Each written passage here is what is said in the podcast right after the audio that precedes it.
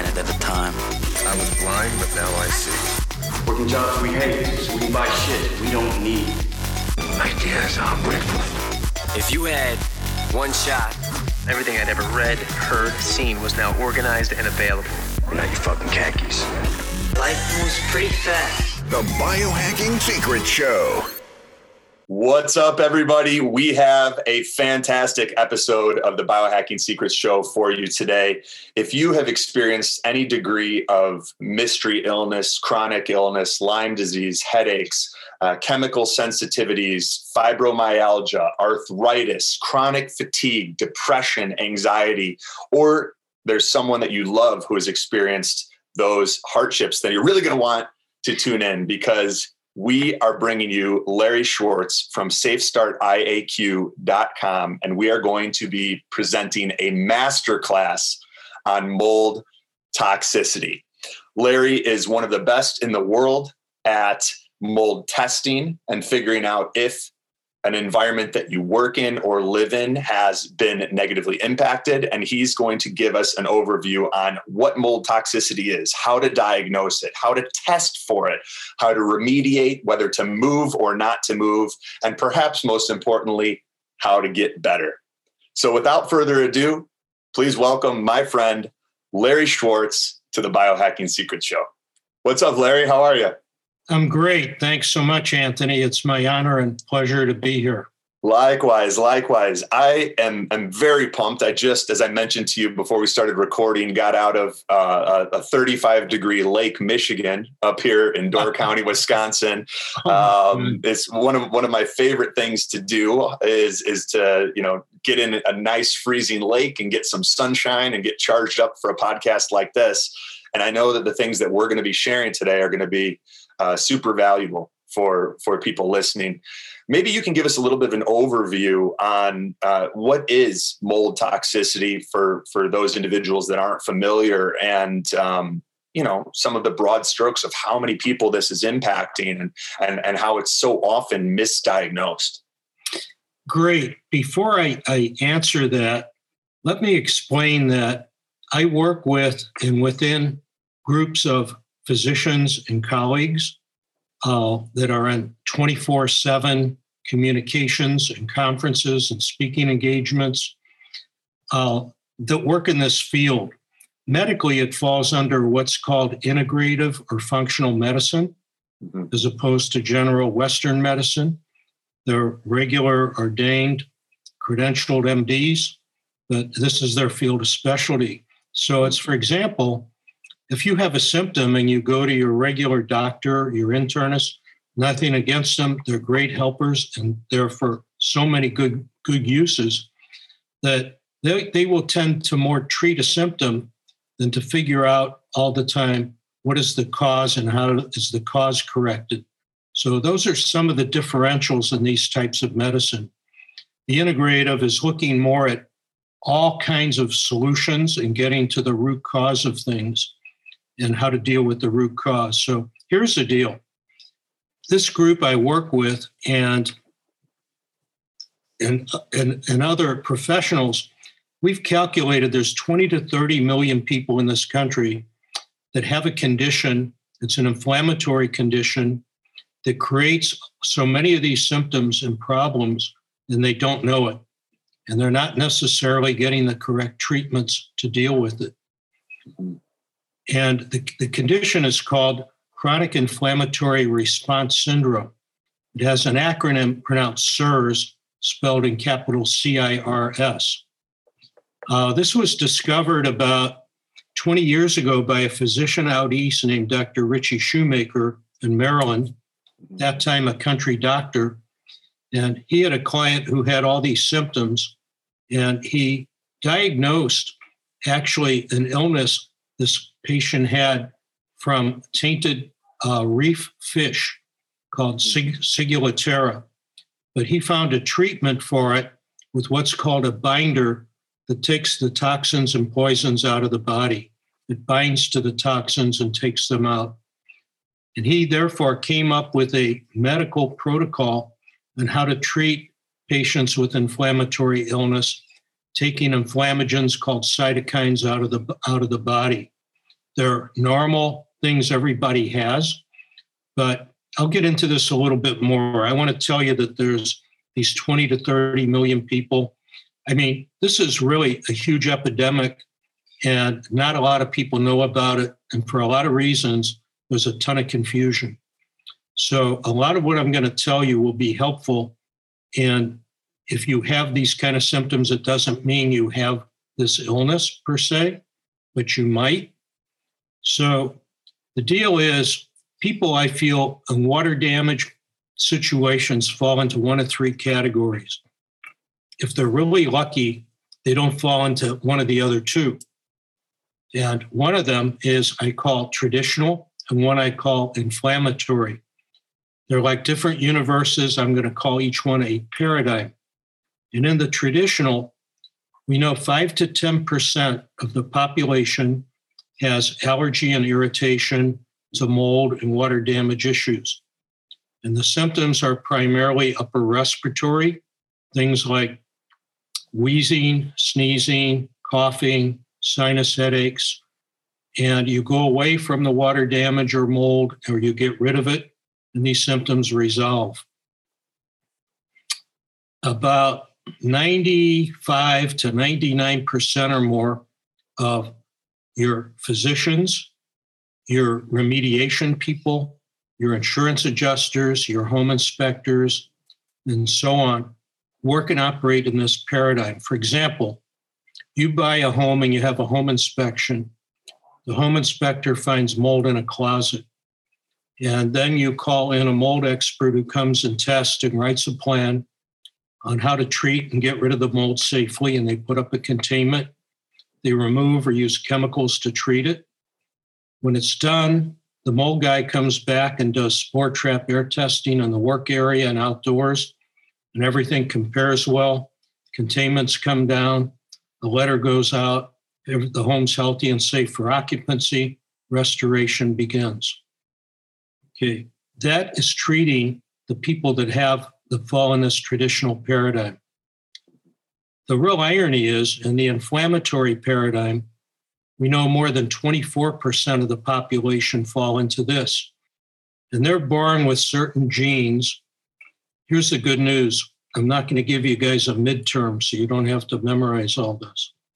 But at least fifty percent of, uh, no, I'm sorry, at least twenty-four percent or more, we, we have strong evidence it's more, but people have these genes that fall in a category called H L A haplotypes. And there's six or eight of these specific genes that relate to the propensity to develop Lyme disease from a tick bite. Some of these, uh, if they're if these genes are turned on, a bunch of these genes, they keep your body from getting rid of normal levels of cytokines at a fast rate. And as they build up, we've learned there's thirty-six types of symptoms that might come on. Fortunately, nobody we've worked with has all thirty-six. And they tend to fall into groups of eight. And the physicians look at these, uh, these symptoms in, in the diagnosis of this illness, as well as other things I'll explain. But every one of these are very common symptoms. They're the kind of things you either wouldn't think much of, or you go to the doctor to get a treatment. We're talking about some of the more common ones are what we call brain fog, like a confusion, uh, what we call brain fire, some pretty severe headaches, uh, vertigo, uh, joint pain, chronic fatigue, what we call leaky gut. There's a whole bunch of these symptoms. And when, when one has a bunch of these, I mean, you normally you'll just go to your doctor. So if you want to know if you have a, a mold illness, so to speak, you would go to one of these functional or integrative physicians or healthcare providers, and they would run some blood tests. They'll run a panel called a biotoxin panel. And the deal is this, this serves this chronic inflammatory response syndrome is made up of different Uh, symptoms and different systems of the body. So it's a multi-system, multi-symptom illness. And The biotoxin blood panel will measure levels of different levels of different systems of the body. One of them, for example, is called C four A, which is a measure of your innate immune system. One is called T G F beta one, which is kind of a measure of inflammation in the body. And there's six, seven others.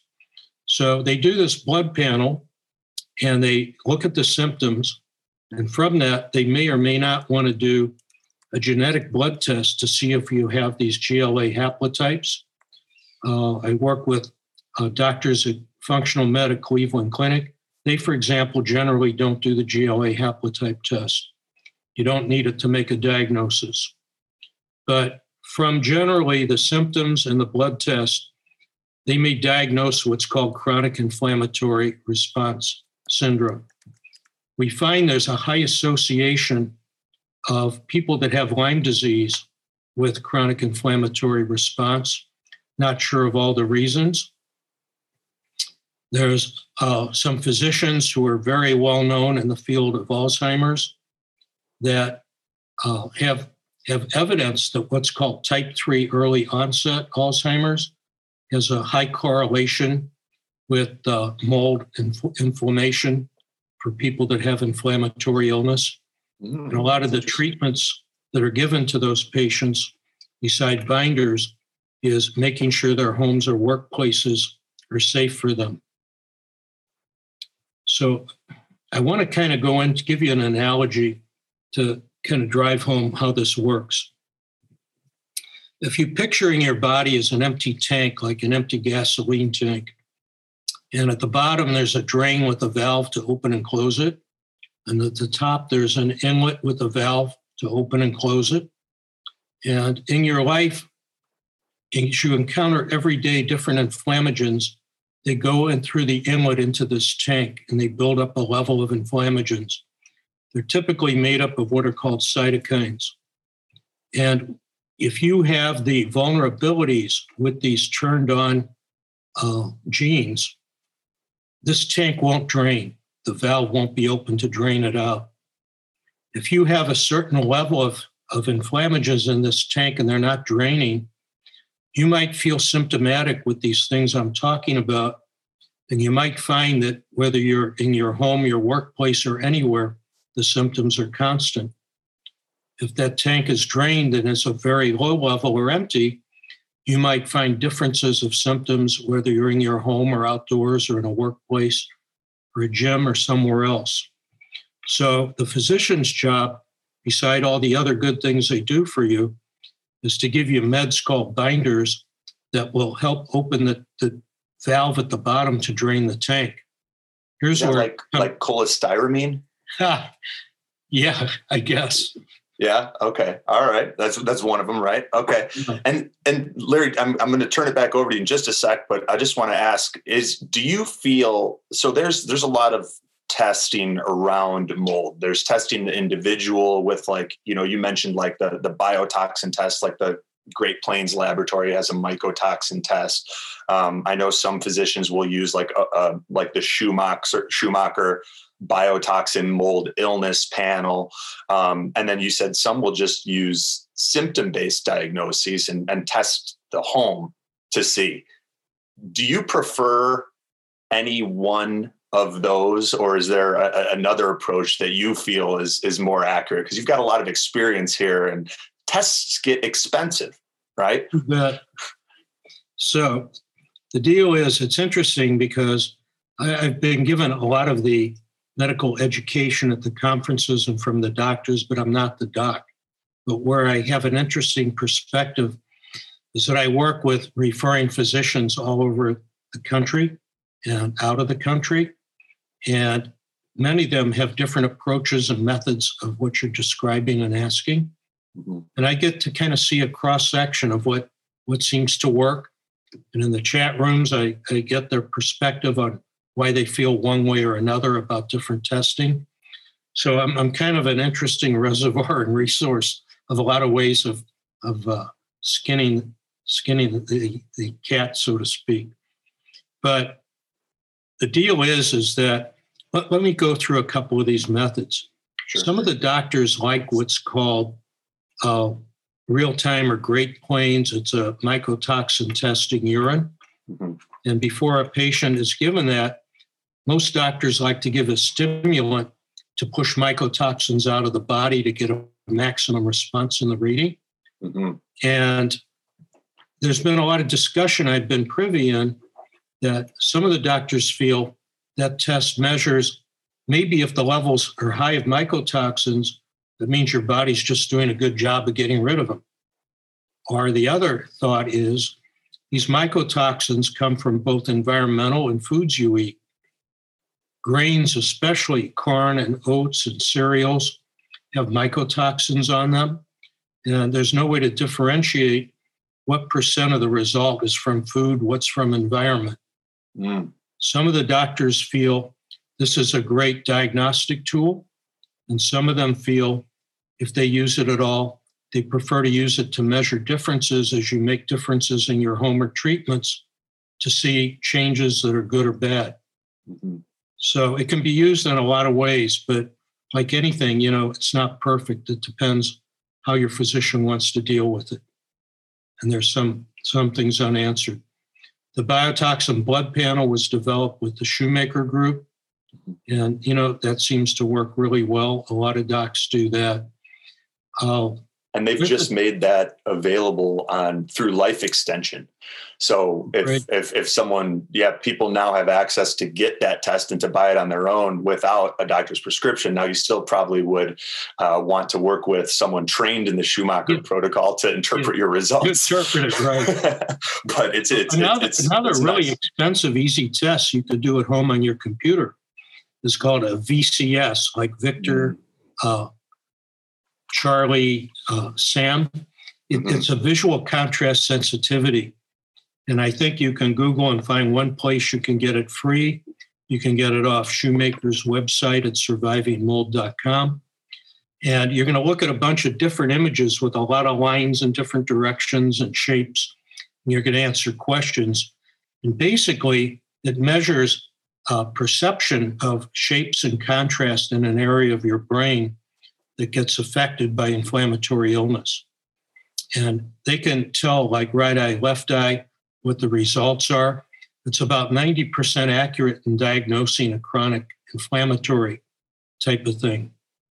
But notice, I've worked with a lot of people that are patients that may fail that or may have high inflammation, but don't necessarily have the full-blown Uh, illness. And some people might have high markers of C four A of their innate immune system, but it may be caused by some other irritant or stimulus other than, than having this illness. So, you know, you really need a doctor's interpretation to help you. Mm-hmm. Uh, as far as, you know, you mentioned binders like cholestyramine.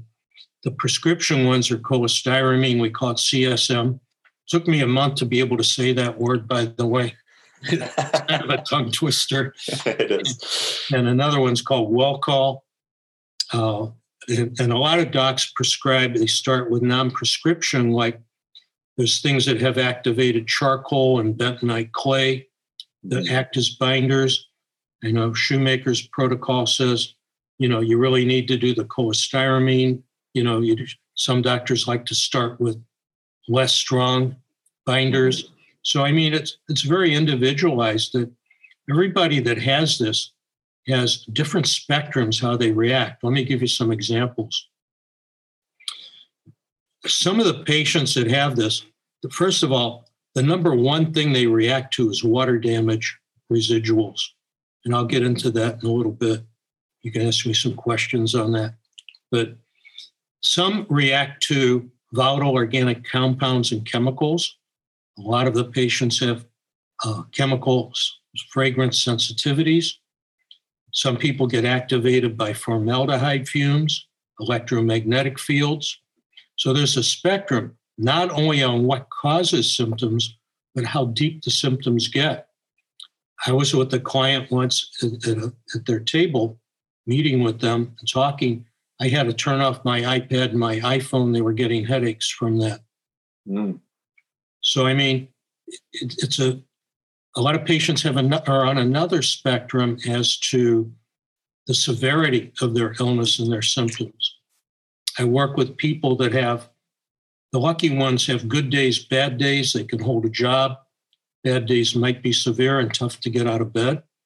And I work with people at the other end, including children in high school and such, that are in bed eighteen hours a day, joint pain, fatigue, chronic fatigue, can't function, and everything in between. So there's no standard that's the same for everybody. Where I come into it is helping people shut off that valve of what's going into that tank that I talked about.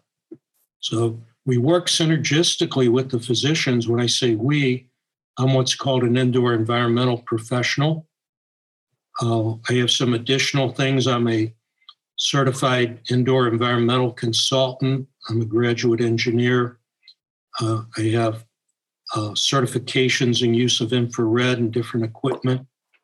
And I've been involved in over, probably over ten thousand investigations, about fifteen hundred with inflammatory patients.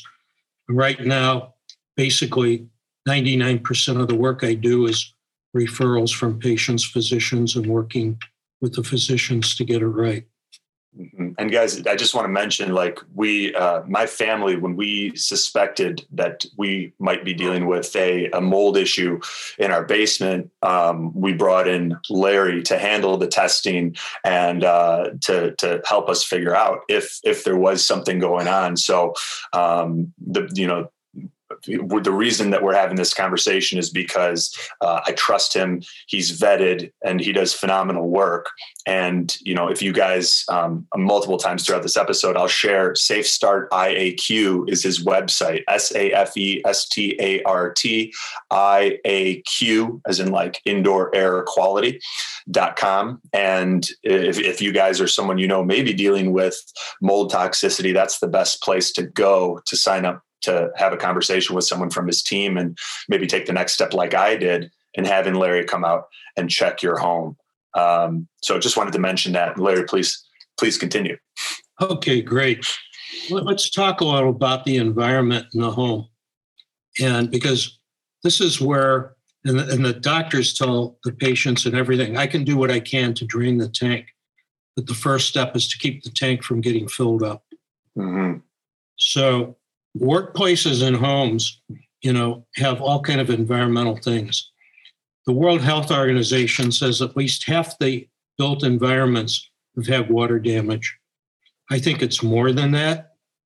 Uh, and water comes in in different ways. It doesn't mean necessarily a rough penetration leaking or wind blowing, you know, around a window into the home.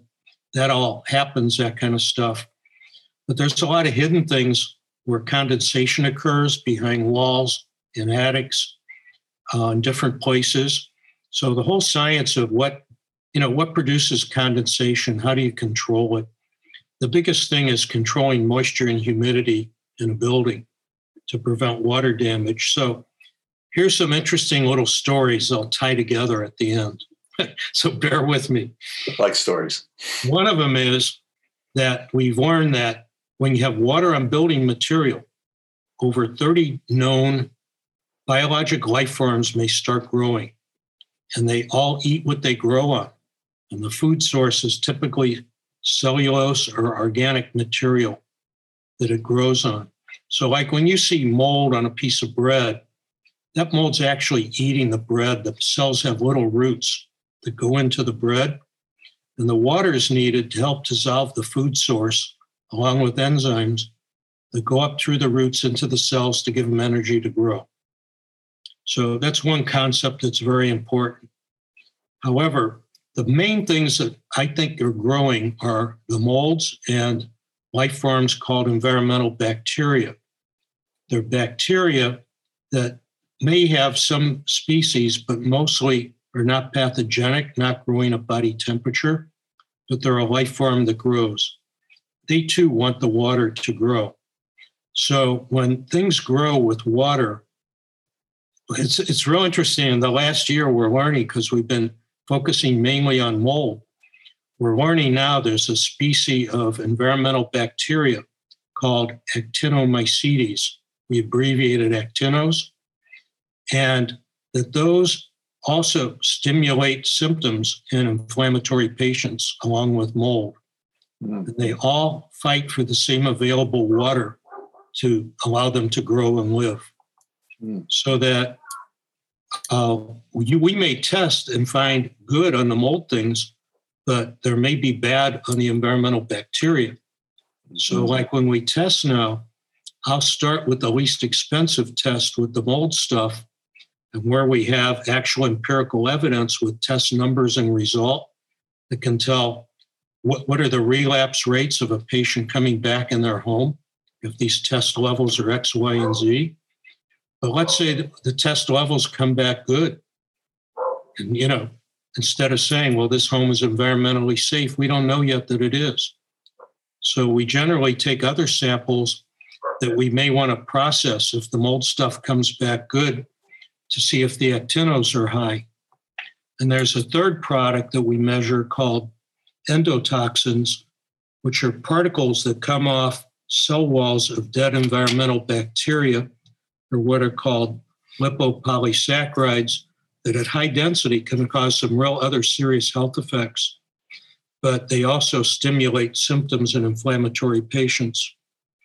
And by the way, some of the other inflammatory illnesses are known as like mast cell activation, P O T S, and there's a whole plethora of different inflammatory illnesses that you need the right environment to help treat all of these.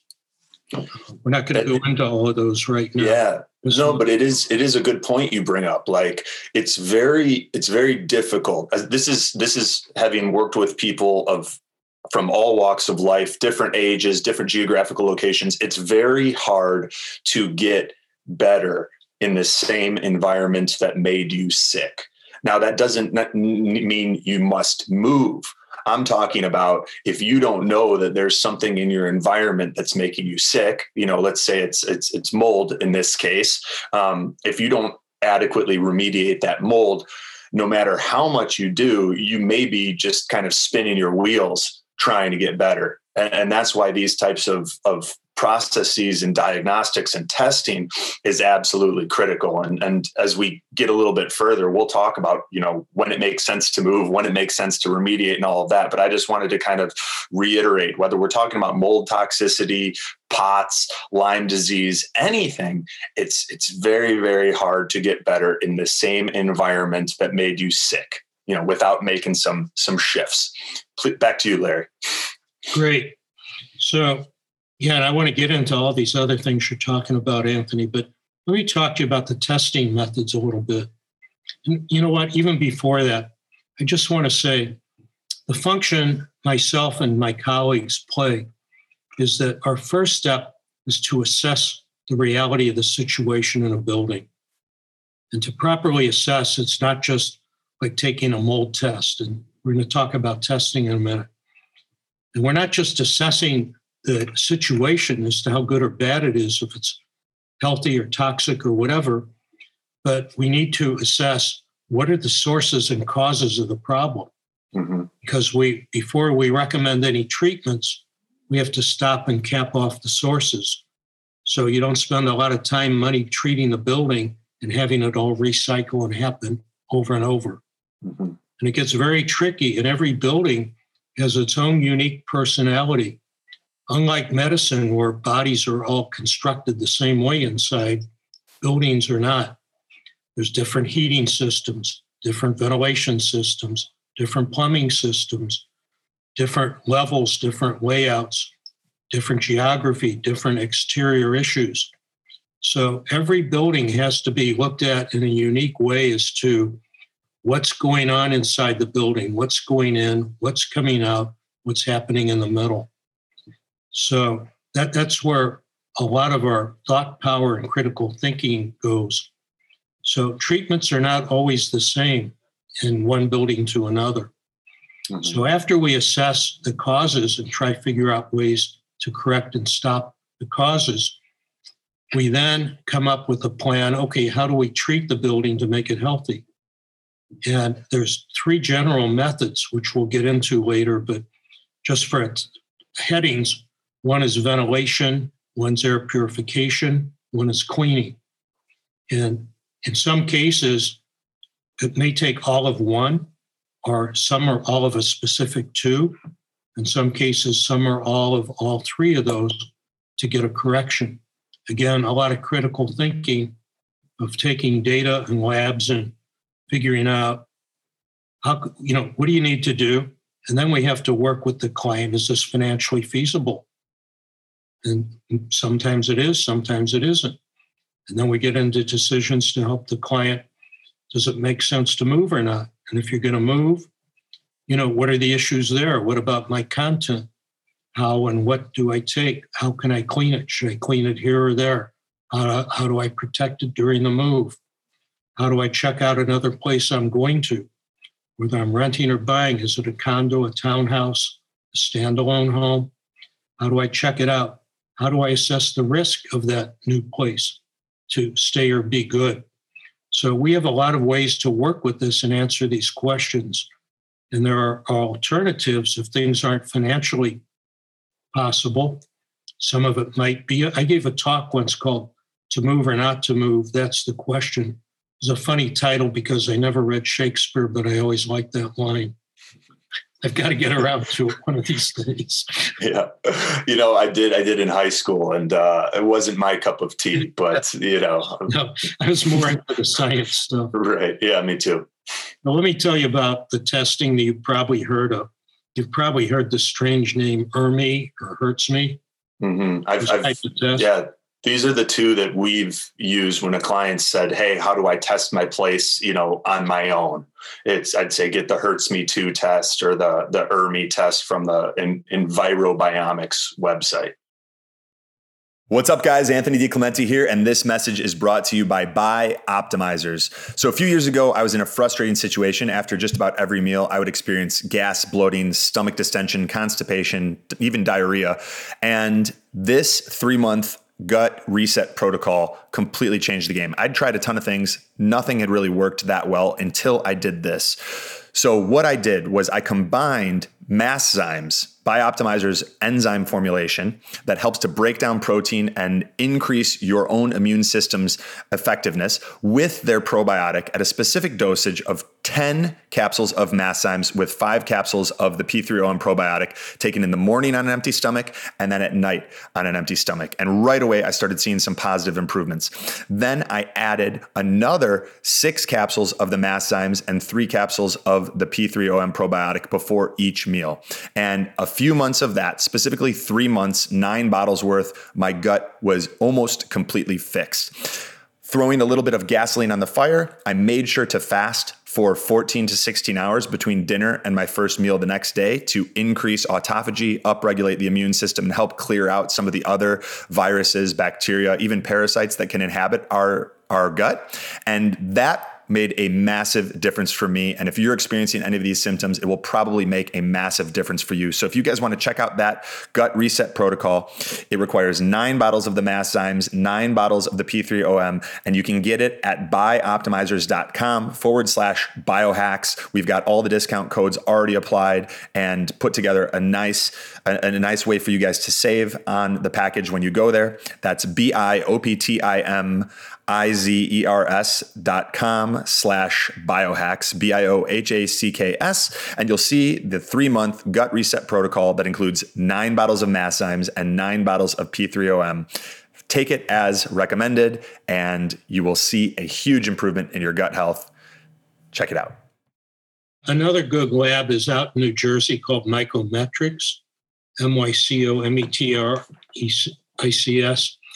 Uh, Mycometrics does just the HERTSMI, E R M I. They do other stuff. They don't have the equipment to do the N G S sequencing for the actinos and the endotoxins. Envirobiomics does. Mm. They're in San Antonio. But those two are the best labs for this kind of stuff. Yeah, guys. And the spelling on these, just so you know, it's HERTSMI, H E R T S M I. And then that's the, you know, the HERTSMI test from Envirobiomics. And then there's the E R M I test, E R M I. And uh, Larry, you you use those as well when you're doing your deep dives and, and um, checking out environments, correct? I do. Let me tell you a little about them, what their what their names mean, how they developed, and how we use them. Yeah, please. And I think I need to go into a really important thing, that if you're going to do collection yourself of dust for these tests, there's some protocols I need to talk to you about that are critically important. So these tests, I mean, you're going to make big time decisions and money decisions on these results. And you very often get very, very biased test results if you don't think about it and do it the right way. Mm-hmm. So it's critically important. E R M I stands for Environmental Relative Moldiness Index. There's a PhD at the C P A who's there now, who was there twenty years ago, given a task of measuring moldiness differences in homes. It was not a medical deal. He and his team came up with this test, this E R M I test, and they put together thirty-six mold species in this test. Now, you hear names of mold like Cladosporium, Aspergillus, et cetera. They're called in Latin the genus. They're like a family name. And as a family name, I call it the family name. And as they grow, they develop variations of themselves called species. I call them the children because they have two names now, like Aspergillus versicolor, Aspergillus flavus, not just Aspergillus. Aspergillus has over one hundred different species. And when you do, for example, spore trap air testing, which is in the traditional realm, uh, that's measuring what's in the air at a five-minute point in time. It's measuring only the genus, not the species. And you need to get to the species level in inflammatory work, because each species associates, associates with developing specific chemicals uh, specific to that species during their growth and their metabolism. So for example, when mold grows, I'm going to get back to the E R M I in a minute. I keep going on these sidetracks. I have to do it. so, so when the mold grows and it's metabolizing, it has water, it's metabolizing, the genuses are developing into species, the species are creating chemicals. So on a microscopic scale, these chemicals are used to kill, overtake, and grow over their neighbors and take domination, or for defense. The species with the strongest chemicals tend to win out. And when all this microscopic warfare goes on, these chemicals and cellular material emit and spew out into the air, where they attach to dust, personal content, books, computers, pictures, walls, ceiling, shelves, and they dry. And when they dry, there's confusion. People think this is mold. They say, I don't see any mold in the house. How can it be affecting me? So they have these dried invisible chemical contaminants, dried on surfaces. When those are disturbed and get in the air, those affect symptoms of the inflammatory patient. So the big bang of the mold growth could have been five years ago, yesterday, ten or twenty years ago. And if the stuff they spewed out and coated in your home are still there, they still get in the air and affect you if you're a patient. I know it sounds real science fiction and hard to believe, but that's the deal. Mm-hmm. So the inflammatory patient may react from chemicals on spores. Spores more, I feel, tend to affect the traditional patient with the upper uh, respiratory issues. So some people are unlucky and react just in a traditional paradigm, some in an inflammatory paradigm, and the most unlucky react in both of them. They have both allergic and inflammatory effects. Mm-hmm. So getting back to what happens in this E R M I. Well, yeah, let's let's do that in, in just a sec, because you just reminded me as you were talking through these different scenarios. Like when I, you know, my plan after uh, moving from Florida was to buy land. And uh, land close to nature. You know, one of the things that I've found is is perhaps the most powerful biohack is just living more in harmony with nature. And I was like, all right, now is my opportunity to do that. So I was um, I was crashing while I looked for land in uh, the basement of the house I grew up in. And at first, I didn't feel any. I felt great. And I felt normal. And um, but then, as as I got a few months in, I started noticing I was getting more and more tired. And I started noticing like even feelings of like low mood, depression kind of creeping in. And I remember laying uh, downstairs in bed with my dog, and I'm coughing. And as I'm coughing, you know, I, I, I stopped and and then I noticed my dog was coughing. And I'm like, he does, my dog doesn't cough. What the heck is going on? and, and I said, you know, we got to get this place tested, you know, and that was what, what sent us down the path of looking for, you know, who are, who are some great people that really do excellent work. And that's how we found Safe Start I A Q and Larry, and, and brought him in, was, was noticing like, you know, the, the traditional symptoms, which was, you know, the obvious, you're coughing, right. Or, or you're, you've got, you know, nasal congestion or some of these other allergic symptoms. But the the immune and inflammatory stuff, that's where you deal with depression, fatigue, brain fog, you know, and I was I was kind of having a little bit of a little bit of both. So I just wanted to mention that little story before we get into the E R M I, um, because, you know, it, it gives some context to uh, what Larry's sharing too. Yeah, that was, yeah, I, I appreciate all that. That's all. I get it. The E R M I is made up of concentrations of thirty-six species of mold in two groups. If you look at a lab report, it'll have a group one and a group two. Group one has about twenty species, group two, sixteen, total of thirty-six. Group one are mold species more associated with water damage on building materials and cellulose. Group two are mold species more usual household molds. And there are numbers next to each species in the lab report. And their title is equivalent spores per milligram of dust. The owner of one of the labs, I chatted with him one day and asked him, you know, his name was King T. King T, what's an equivalent spore? I never heard of that. We had a half hour discussion till I got it. And what it is, they have an algorithm. They're machines that use what's called polymerase chain reaction. They actually use a D N A identification of these species. And based on how many hits they get for a species, they have an algorithm that equates to an equivalent spore per milligram of dust. So those numbers represent a concentration of that species on the dust. Now, let me back up a little on E R M I.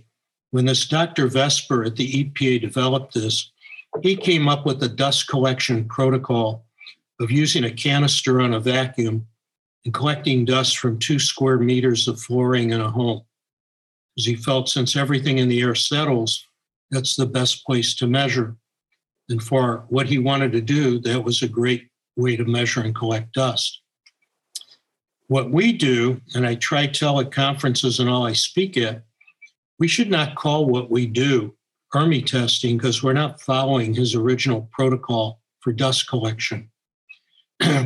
We're often using, we may use a canister for certain reasons on flooring, but we collect dust on like a Swiffer cloth, which creates a static electrical charge when you rub it on a surface that pulls dust off surfaces. And we want to get dust. I'll, I'll go through, you know, how to collect the most realistic dust in a minute. But my point is, we're not doing the real original E R M I in itself. We're working with an E R M I presentation of data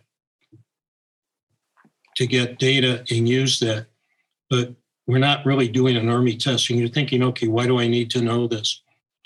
Uh, down the line, you'll see some reasons for that. But we could we could test just content. We could test just just structure and walls. We could test combinations. I've been in homes where the, the person in the home is moving, and I'm working on behalf of the person moving in. I don't necessarily need to test the content of the person that's taking it with them, but more what's going to remain just on the walls and that kind of thing. So, you know, we have to think. Here's a big problem. A lot of doctors and will will give a tell them, you know, go to the lab. They'll send you a kit, do an E R M I test, and they'll combine the dust on two levels or all three levels, or you know, upper upper levels and a basement all together. To get the information I need, I need to isolate them by level.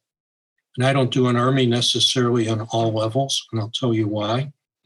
But besides the info I get from the lab report as to these concentrations of mold species that give me empirical evidence that I can tell you what the relapse rate would be for a patient with these lab results, I can look at a basement separated from an upper level, and I can tell you the degree of outdoor contaminants coming in as opposed to what's being created in the home and what you need to do to correct and stop that action.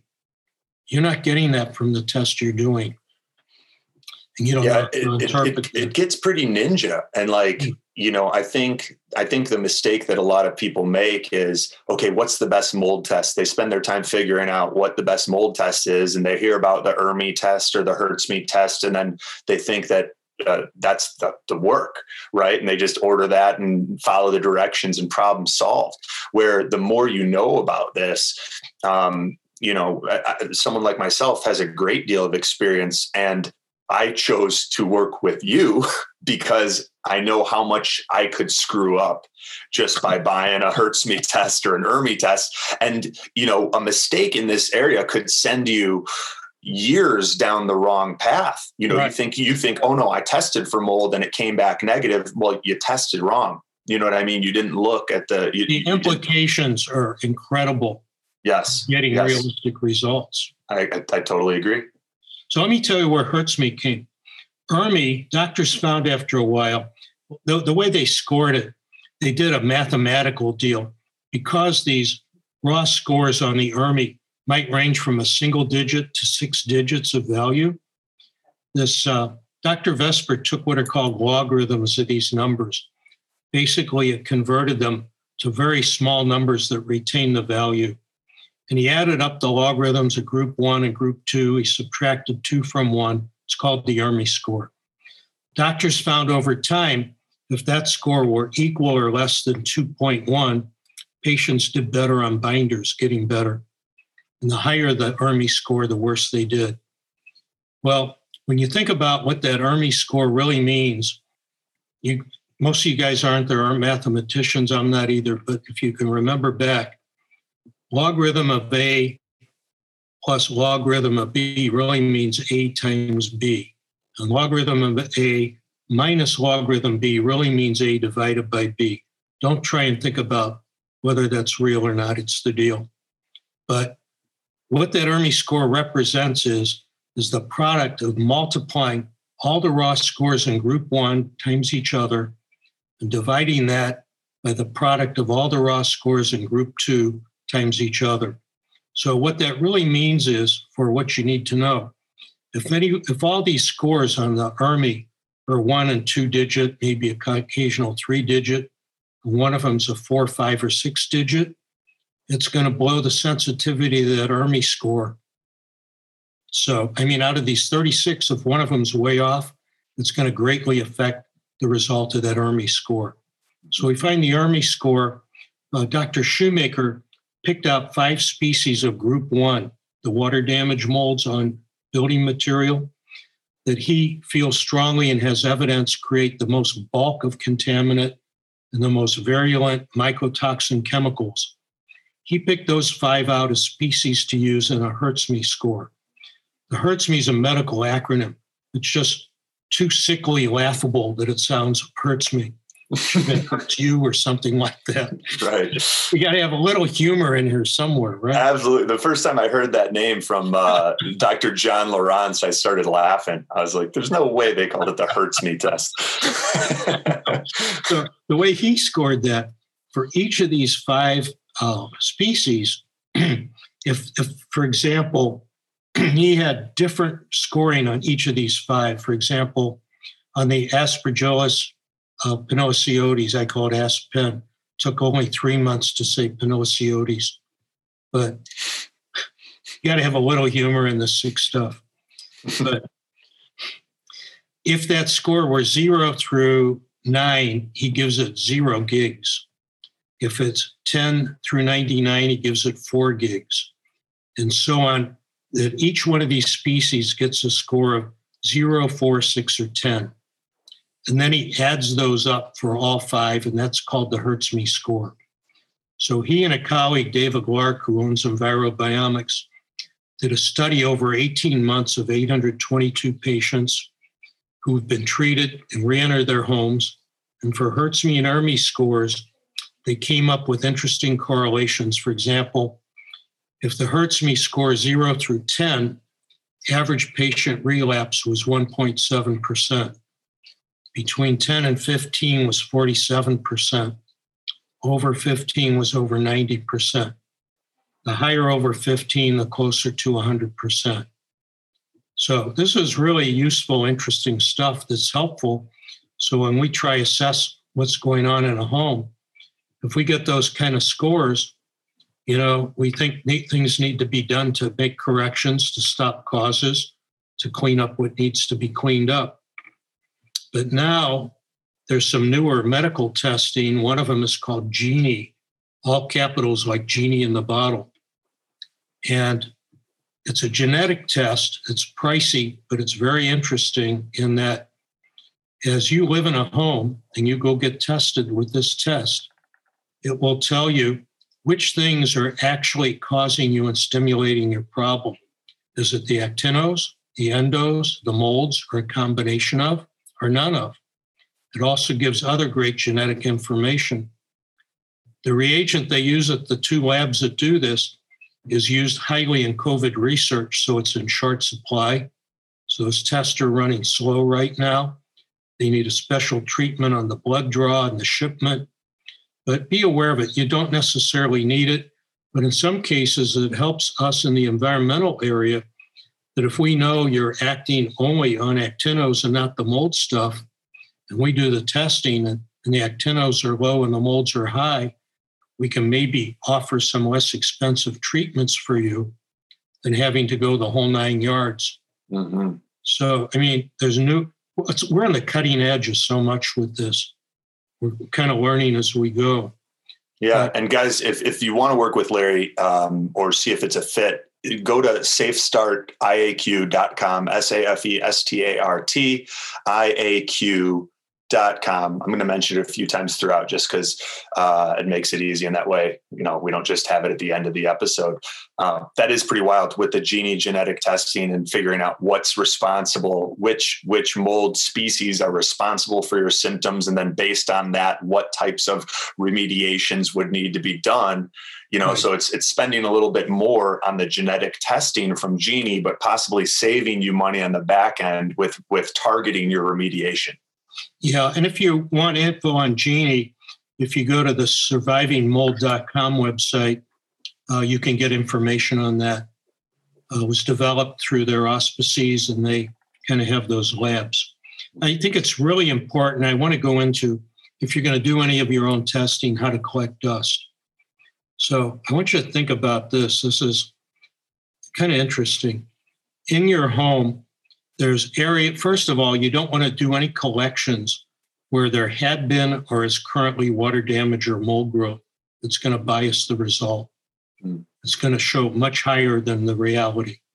Okay. Second, you don't want to take samples around where air comes in from outside, like around window frames, window sills, door, exterior door frames, because there's things that may come in from outside that would show up that are not good, that would make your house look worse than maybe it is.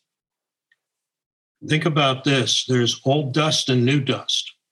The reason I differentiate that, old dust is in places you don't normally clean, like top of door frames, maybe the top and back of your computer too often.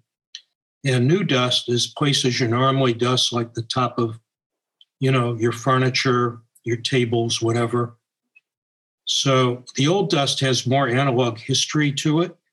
So like of these five species in the HERTSMI test, two of them are hydrophilic. They require ninety to ninety-five percent water activity to grow. Two of them are xerophilic. They require sixty, seventy percent minimum water to grow. So, so for example, when I look at results, if the hydrophilics are very low, indicating very low evidence of water damage on that history, on that dust, and the xerophilics are high, and I know they're very common in soils outdoors, I may judge that a lot of your contaminants are coming in from outdoors through negative pressure and air movement. Uh, another thing on, on the collection is think about items in walls in your home as receivers and emitters, like catchers and throwers. So here's, here's another analogy that always gets a laugh from my clients. Picture this analogy. You're trying to open an umbrella in a hurricane, or you open it and it gets overwhelmed. So when you're going to use like equipment to clean things out of the air in the home, they can easily get overwhelmed. It's not like buying a HEPA air filter and throwing it in the house and it's a magic bullet. These devices have to handle the load of bad stuff coming at them, just like rain in a hurricane. I know I diverted a little, but in this dust collection, where I'm getting at is you don't go around licking the walls and the floors. It's the air you breathe that's that's getting you. And that's the analogy I use for that. But uh, so the deal is you want to get collections where things will come off surfaces into the air you're breathing. You don't want to get collections on areas where dust gathers and collects but doesn't go back into the air for two reasons. For example, if you're going to, you feel, oh, gee, this is easy. I'm going to get dust off this return vent. There's a lot of dust. So when you do that, yeah, you get a lot of dust. The lab can run the test, but you're going to get maybe higher than realistic result numbers because you're getting dust that's been collecting over a longer time period, and these values are building up. Secondly, you're getting dust off a surface that's not projecting it into the air. So you got to be very careful where you collect dust. So we have actually a printed protocol that's more specific. We can send to you if we work with you to help you and guide you. And if we're working with you and you want more help, we can do a FaceTime while you're collecting dust and, you know, give you more specific direction. Because I'm telling you, there's nothing more important than getting as accurate as you can data on this test. Mm-hmm. There's so many important decisions and money involved in how you deal with these answers. And unfortunately, the labs, and I love the labs, and they do great work at what they do, they, they will send you their idea of how and where you should collect dust. And I'm going to tell you, sure, you can do that, but I don't know that they're looking at all these innuendos that are so important. So, you know, if, if you want help with that, you'll you'll deal with myself or colleagues of mine that are qualified to help you with that. It, it just means so much. And the labs are trying to help. They're not bad guys at all. But I mean, everybody should kind of stay in their box, so to speak. Mm-hmm.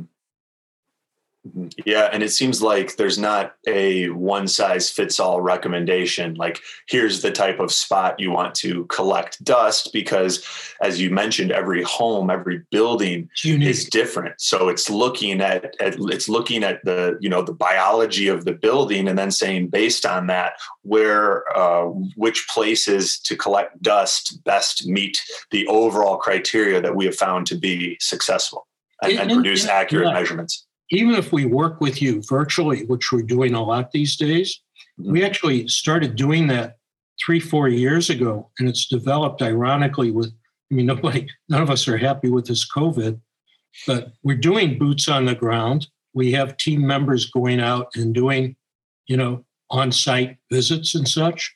We're working with a lot of people where it's either the distance or the money when we're working virtually. And we gather all the info we need. We get the pictures, the floor plans. Uh, we send you a questionnaire. We give you directions on the testing. Uh, we go over the results. We develop a treatment plan. We help you if needed. Find the right contractors if they're available to help you. We can provide oversight on work being done if it's desired. We can do oversight on decisions, you know. Is it worth it? What's the risk? Should I do the remediation? If I spend X dollars, what's the probable outcome? Or should I consider moving? And how do how do I handle things on a move? And the big things are always the personal property. You know, people say, you know, I'm in these chat rooms all the time, and they're all telling me throw everything out. You don't have to do that. I mean, we have specific uh, protocols on how to deal with these things, and. Uh, some things you may have to throw out, but there's a lot you can do that the cost and effort might be worth it. Sometimes it costs more to fix than to replace. But, you know, we work through all this with you. It can get mm-hmm. very detailed. Yeah. And it's what, what we found as well is like we had um, someone else do the testing before hiring you, and they only looked at, I guess, the, the type of mold that would fall into that like traditional category. They weren't looking for uh, mold toxicity that, that would produce um, the, you know, the, the immune, immunological effects. In that, in that traditional paradigm. Right. They were in the traditional paradigm. And, you know, um, this was my mom and I hadn't talked. She was just like, oh, we just need someone to check for mold. So she went online and said, you know, mold inspector, and then assumed, right. They came back and they said, no, the house is fine. Right. And then we brought you in, we find out where we've got this, uh, this HERTSMI score of like fifteen or sixteen. That's, you know, nine, over ninety percent chance of, of producing illness. And, and, and, and, and you know, my, my mom's pissed, understandably so. She goes, how'd they miss this? You know? So it's, guys, I'm mentioning that just because learn from, from my mistakes. It's not as simple as just going online and saying, find me a mold inspector. You know, you have to have someone that's, that's using the right tools and diagnostics and testing methods, and and, and of course has a lot of uh, a, a track record of adequate, um, sufficient remediation like Larry does. So if you want to work with him, safe start I A Q dot com. Larry, please continue. Okay. Um, I'm kind of looking over some notes of things I want to talk about. Um, we've hit a bunch of that. You know, it's really unfortunate just what you're bringing up, Anthony, about there's so much the world in general doesn't know, and everybody trusts, you know, you call a mold expert per se. I mean, who knows there's differences between inflammatory and paradigm.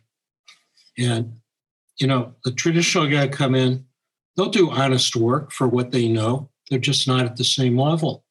Mm-hmm. And they don't understand the whole medical background in it and all of that. And it's it's an emerging field. I have mm-hmm. like three, four colleagues around the country. We're all pretty much the same level. We're all pretty overloaded. We're trying to train. I've been training people to do what I do. I've got a gentleman I'm working with down in Texas, and one in upstate New York, one in Florida. Uh, I've got two locally that are assisting and helping gather data.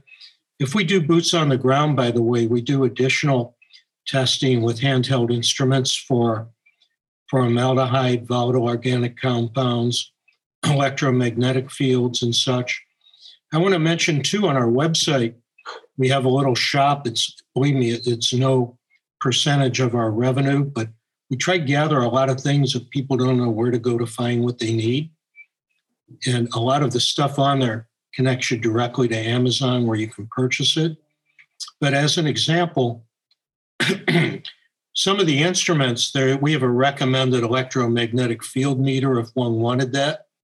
It's in a range of maybe it's under one hundred fifty dollars. Uh, another meter that measures V O Cs and formaldehyde, same kind of price range. And we can kind of talk them through how to use it.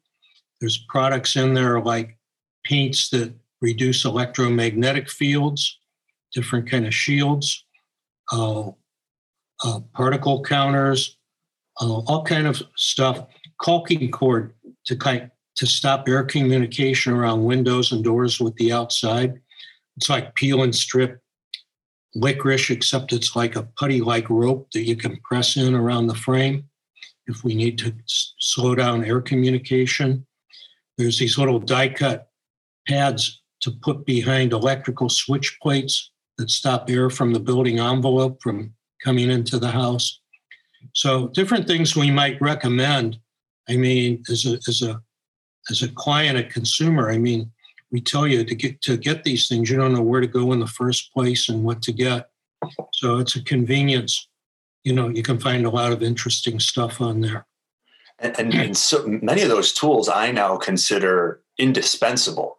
I mean, just just take, for example, the um, a, a, me- a meter that measures electromagnetic frequencies, yeah. you know, wireless, which is like your radio frequency, your magnetic and oh, your yeah. electrical fields.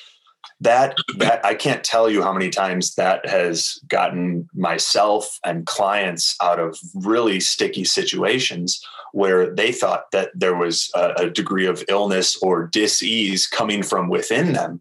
And it was actually something in their environment. Right. Let me, yeah. Yeah. Let me tell you, about three weeks ago, one of my uh, affiliates uh, flew out to Seattle to check a couple of homes for a client, boots on the ground on site. And one of them is an older home, a ranch on a crawl space with an addition on a crawl space. Even though there was a lot of past water damage and some fairly visible mold, the HERTSMI army testing didn't come out real bad.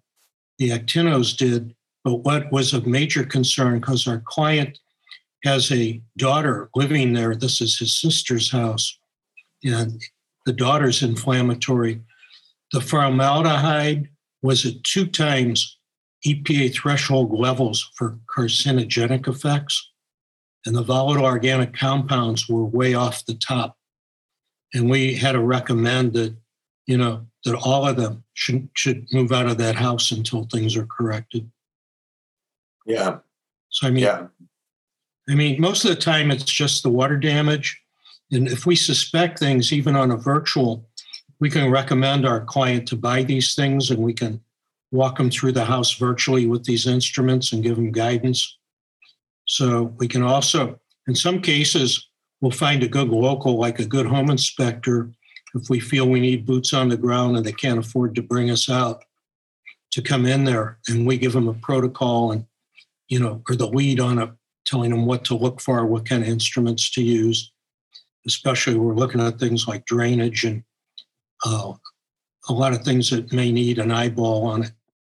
This episode of the Biohacking Secrets Show is brought to you by Veritas Farms and their full line of C B D products, C B D standing for cannabidiol. Now, we are real excited about this partnership because Veritas means truth in Latin, and we are big believers in bringing you guys the truth, not just through this podcast, but by making sure that any products that we share or that we bring on as sponsors are products that we personally use, believe in, and endorse ourselves. And that is the case with Veritas Farms and their full line of C B D products. The reason that they're so great, they are full spectrum hemp products, meaning that they have all of the beneficial phytonutrients that you get in a quality C B D product. ninety-nine percent of the C B D products on the market are C B D isolate, and they're just being resold, meaning they're coming from a few small manufacturers. They've only got one tiny part of all of the important phytonutrients that you need to get the benefits you want from a C B D product, and they're just a bunch of different companies reselling them.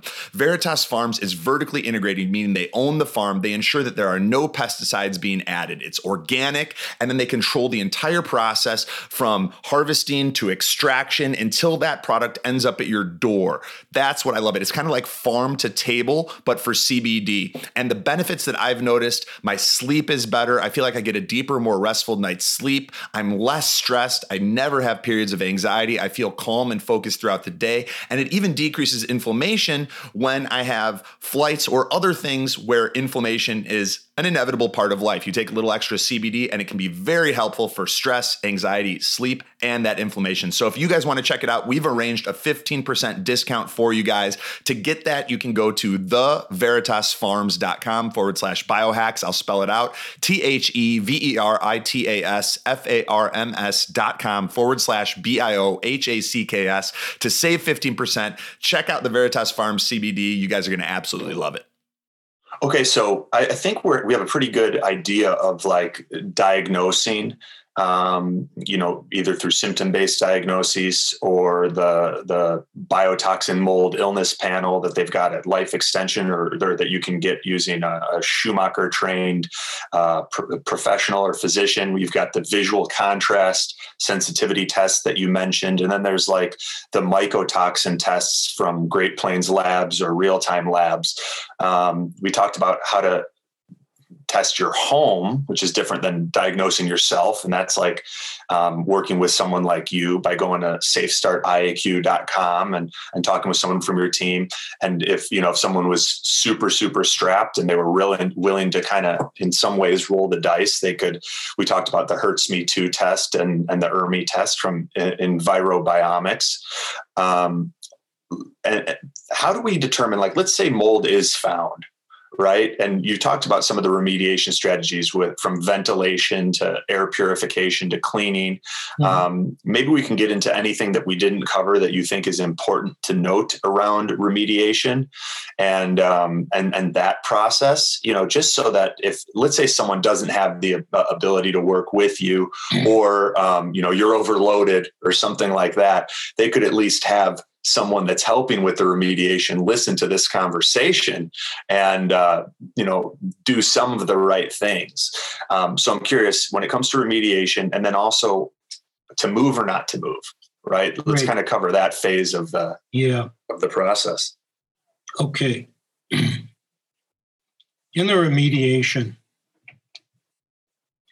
it, it's a series of steps. Again, going back to traditional and inflammatory, traditional re- remediation follows guidelines of an insurance industry group called I I C R C. They have a protocol called S five twenty, talks about mold remediation, and it's it's in the traditional paradigm. They don't talk about using chemicals. They try to tell you removing or getting rid of the mold or damage is best, and we agree with that in traditional. A lot of traditional remediators today use chemicals, and we recommend not. We find things that kill mold actually don't do a good job of doing that. And a lot of times it's used where what you're killing is already dead, so you don't need to use those strong chemicals that can affect a patient. So in traditional, we have our own methods of cleaning and encapsulating if needed that are safe for an inflammatory patient. So the first step in cleanup is to try find and close up all the causes. And some of the causes may be past or current water damage where mold's growing or had grown. And we call that traditional remediation. So that's step one. Step two, if there's a forced air H V A C, is the proper type of duct cleaning and then sealing that system. Step three is a process we call small particle cleaning, and we have a, a, a long protocol for that for the contractor. But it involves trying to isolate the content from the structure, because cleaning one or the other cross-contaminates the other one. And then, for example, the walls and shelves and interior are specially cleaned to remove these dry contaminants. And then content is cleaned in another area. Then the air in the house is treated to remove ultrafine and nanoparticles. Then the clean contents brought back into the clean structure. So it's a whole process. And even the content, we have different uh, protocols for how to clean content. Some of it that's more soft goods, we use a process called air washing outside with compressed air and HEPA vacuum outside and such. And on that stuff, it's probably seventy, eighty percent effective. Some patients are so sensitive, it may not be enough. And maybe that item needs to be discarded or, or given away. Sometimes it can be upholstery. We're learning upholstery almost costs more than buying new stuff. I mean, strange things. So in the, in the treatment, uh, not everybody needs small particle cleaning protocol. So that's one of the things, but before we do that, we have to cap off all the causes and sources, which might be adding some mechanical equipment to the H V A C system to create positive pressure in the home to keep outdoor influence from coming in. And we work with contractors and have protocols on how they should set that up so they're bringing in safe, clean air to pressurize with special filtering. We have them slow down the exhaust air to create positive pressure. We recommend specific devices. If we get into air purification, there's two methods. One is filtering, simple, like a HEPA filter. You take particles out of the air of certain size. Another are devices called P C O, photocatalytic oxidation. Instead of filtering particles, they chemically react with the particles to make them uh, to make them safe, and they leave in their wake an atom of water or carbon dioxide. So the right concentration and number of these devices depend on the uniqueness of the home. And for example, Michelle Fisher in my organization is trained by these manufacturers, if we go that route, to size what they need and what concentration, where they should be to do the job right, so they don't get overwhelmed like the umbrella in the hurricane. And uh, we, we offer a proposal for how to do that right. Uh, some cases, the ventilation is the right treatment. So some cases may need some of all three of that, but here's a good thing. Almost all of us have different levels of what we can handle financially in this. I mean, it would be nice to be able to do all the things you need to do from the get-go. On the other hand, you don't want to take ten steps up the ladder if you can get there in two or three. So for a lot of people, if they if, if their health is such they can do it and the conditions, we'll take things a step at a time and see how they work. Take a step, measure it, take another step if you need. If you're good at that point, stop taking steps. So some some inexpensive ways to monitor. It's not one hundred percent accurate, but it gives you a good guide. It's like if you do this visual contrast sensitivity test at the beginning, and at different stages you retake it and see if you see improvement or not. Discuss it with your physician. Physician may want to do other tests with you. Uh, so we can help guide the, the client and the patient to do this in a reasonable way that fits their needs. It's personalized. We deal very much with a, uh, a modus operandi that we want it right. We want it right for the least cost and effort. You can't be penny wise and pound foolish. Even if you spend a fair amount, but not a lot, if it doesn't do it, it's money down the drain. Mm-hmm. So you can't be penny wise and pound foolish. What you do, you have to do right. And we take a position like, if we were you or your children were my children, you know, knowing what I do, what what would I do? We're not magic. We don't walk on water, but we we can't guarantee your health, but we can make your home as environmentally safe as possible. There might be other health issues going on. We're not the expert in that, but we do work with your physicians in trying to get it right. And are there are there best practices? You know, I've heard things along the lines of the like the air filters that you put in your vents, right? They have this MERV rating. And I've heard certain people say, like, if you use like MERV, Uh, I don't know, thirteen or something, it dramatically it dramatically reduces the, your mold exposure. And, and, you know, if you put these types of air filters, you know, there's there's the Molecule and the Air Doctor and all these things like that can make a big difference. What are your thoughts on that? Are there some some best practices, or is a lot of that? Yeah, just... I'll touch on it. We might have to save some of this for another podcast. Yeah, yeah, absolutely. Okay, I think so. But let me tell you this, this MERV thing. The higher the MERV rating, the smaller particles the filter will filter. Mm-hmm. And the problem is some of these higher numbered MERVs have so much drag or friction pushing air through them that it requires more work to get the air through at the speed you need. Mm-hmm. So we've seen cases where a fan motor on a furnace may burn out mm-hmm. or seize up, because mm-hmm. it's having to do too much work to push air through the filter. Yeah. So you, you want to talk to your a good H V A C contractor if you want to consult with people like us. And even the higher MERVs generally at the best get down to HEPA, which is zero point three microns, zero point three, uh, point, let's see, zero point three, uh, what is it, of, of a, zero point three millionths of a meter in size. Mm-hmm. Hard to filter. You can filter smaller. We work with filters with low drag that filter one hundred times smaller than HEPA. Uh, they can be put on a furnace system. It, it's, a, it's, it's a specialty area that we deal with that we can talk about in detail at a time.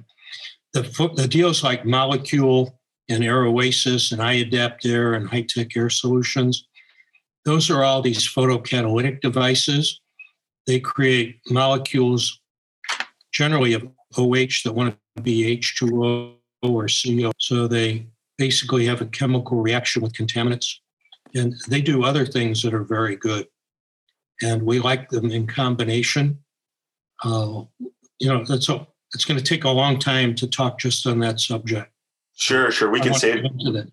We can save that. If you guys are enjoying this conversation and uh, and you want uh, an even deeper dive into some of this, some of these mold topics, um, let let Larry and I know, and we'll uh, we'll get a part two going and on the books. Um, Larry, anything else that you want to cover around around the remediation to move or not to move? How do you make yeah, that determination? That and after that, I'm going to need to scoot here soon. Yeah, yeah. Then we'll we'll kind of wrap it up and let people know where to find it. But on move or not to move, uh, when I put together information for a talk I gave on that, I started out on the, the money end of it, and I put together like to sell and buy a home, if that's the scenario we're talking about. Besides the commission, there's you know all the ancillary fees of attorneys, title. And all this stuff, I figured all that out. I took an example of a three hundred thousand dollars home, which aren't around a whole lot today in single families, but there, there's a lot of real estate in that price range. And I figured out the, all the costs together to affect, it's not really the six, seven, five, six, seven percent of the commission. Uh, with all the cost in there, it comes into Wait, I want to think. I added into this the cost to purchase another home and an approximate moving cost and some fix-up cost. And it came to about ten to twelve percent of the sale price. So on this three hundred thousand dollars home, we're talking about thirty thousand dollars plus. And most people don't feel that much. They feel the out-of-pocket cost, but assuming they have the equity, God willing, that's going to come out of their equity, not out of their pocketbook or their wallet. Mm-hmm. So it's not too hard to do the move financially, but that's the real cost involved. Mm-hmm. Okay, so now let's weigh that against the cost of a remediation. Let's say the remediation comes to twenty or twenty-five thousand to do it all right and small particle cleaning and all. And they're fairly close. And then you have to ask, okay, if I spend money on remediation, before I decide if I'm moving or not, what's the risk if I do it? It's going to come out good and stay good. So like we have some tools called Mold Propensity Index, which I'd like to do if we do another podcast. That's a way to do a visual assessment and answer a bunch of questions on eight functional areas of the home from visual observation. That overall in the home, we can come up with a risk that that home's going to allow water or create mold or not is a is like a probability number. And we can break it down by functional area of the home. For example, the roofing, the exterior, the plumbing, the H V A C, the topography, and so on. What's the risk in each of those areas?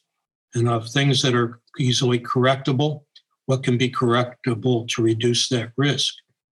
So if you can get a low risk with a high probability of a good outcome by remediation, you know, that might be the right answer.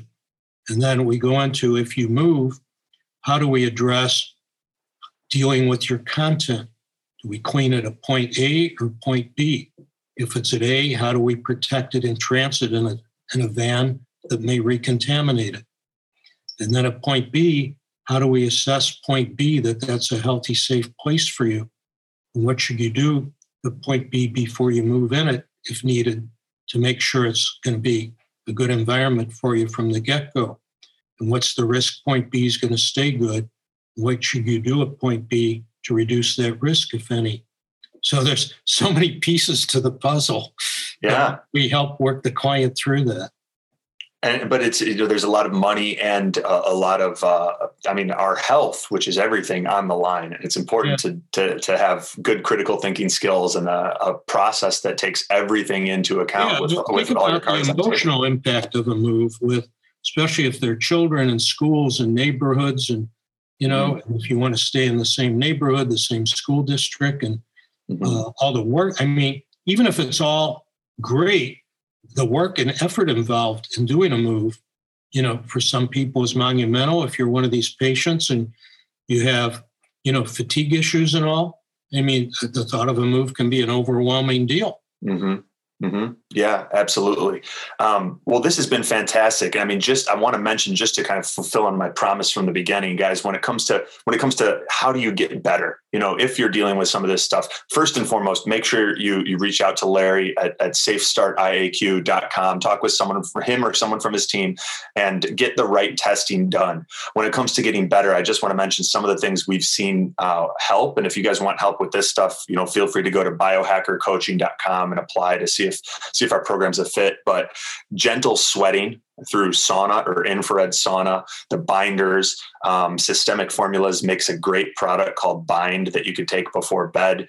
Um, for some individuals, melatonin can help quell the, uh, the cytokine storm from mold exposure. And this one's a little bit controversial, but um, we know that a lot of physicians will use stimulants to um, increase the amount of biotoxins the body eliminates. It, it does seem like some people um, feel better with a little bit of caffeine, or even in some cases, I've seen prescription stimulants like an Adderall actually help turn someone's life around that was bedridden with uh, with mold toxicity. And it's more than than them just jacking themselves up. It's actually pushing some of those biotoxins out of the body. And then and then there's other things like coffee enemas and stuff we could get into. I just wanted to mention those because I did say at the beginning that we were going to talk about how to get better.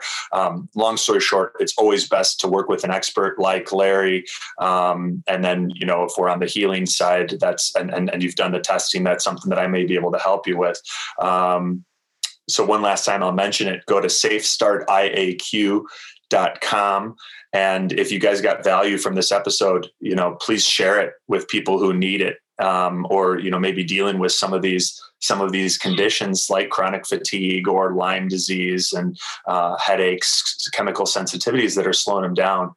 Uh, Larry, this has been fantastic. I think you shared a ton of knowledge. I, I, I believe this is a resource that's going to help a lot of people. Um, what's the, the the best way for folks to stay up to date with things you're working on, or um, to reach out to you if it's not through the safe start I A Q dot com website? Oh, good, good question. Uh, people get to us a number of different ways. The website is one of the best. Uh, I, I have a lady working, Michelle Fisher. She's actually a S E R S patient. She's doing a phenomenal job. She's also a trained health coach uh, from Duke. And uh, we do offer sessions too for clients that are patients that want to get into some like five session type group uh, health coaching. And we find that helps a lot of, a lot of the patients. And we bring in an expert to each session. I do one of them. Some physicians come into some of them. Um, we also, by the way, I just want to throw in, I have protocols I've written for building environmentally safe homes. We've had about thirty clients around the country work with their builders and architects. They've all worked out really well without a lot of detail. But as far as communicating with us, uh, we have a phone number. It tends to get overwhelmed, but I I want to stress, we give all the time we need to each client we work with. That's why some people may have to wait a little longer to work with us. But I mean, they've already waited a long time in their life. We're not talking about long waits. We're talking to maybe a few days to a few weeks or so. But uh, we, we we stress that we work, we're passionate about our work. We want to get it right. Uh, we enjoy, we love what we do. We put in a lot of hours. But it's it's very rewarding. But um, I guess, you know, I, I would say for right now, uh, either you, if you want to use the landline, I think it's eight four seven, nine one three, nine two zero zero. Uh, you'll get a call back within a couple of days. But again, because we give everybody the time they need, we're not a huge enterprise. We have people we need. We're adding field staff. But We're, we're more concerned about our quality and getting it right. Well, yeah, you you have done a fantastic job with with our home, and um, everything, all the tools and strategies that you've used have been things that other colleagues and physicians who I consider to to also be uh, at the bleeding edge have said, hey, these are the tests you want to run. Here are the processes you want to follow, and you're using all of it. Um, so I think that that what you're doing at safe start I A Q dot com is huge, and I appreciate it. And I appreciate you taking the time and spending, you know, over ninety yeah, minutes. Listen, I really enjoyed this. And I, I love teaching, and I love talking. talking about it. I never get tired of it. And uh, there's just so much we need to know. Uh, one of my biggest challenges is to try to get more information on all of this to more people so they get the right treatments for what they need. Yeah, well, this will definitely help do that. And um, appreciate you. And, and guys, if you want us to do a part two, reach out to me and Larry, let us know, and we'll get it on the books. Larry, thank you so, so much. Thank you.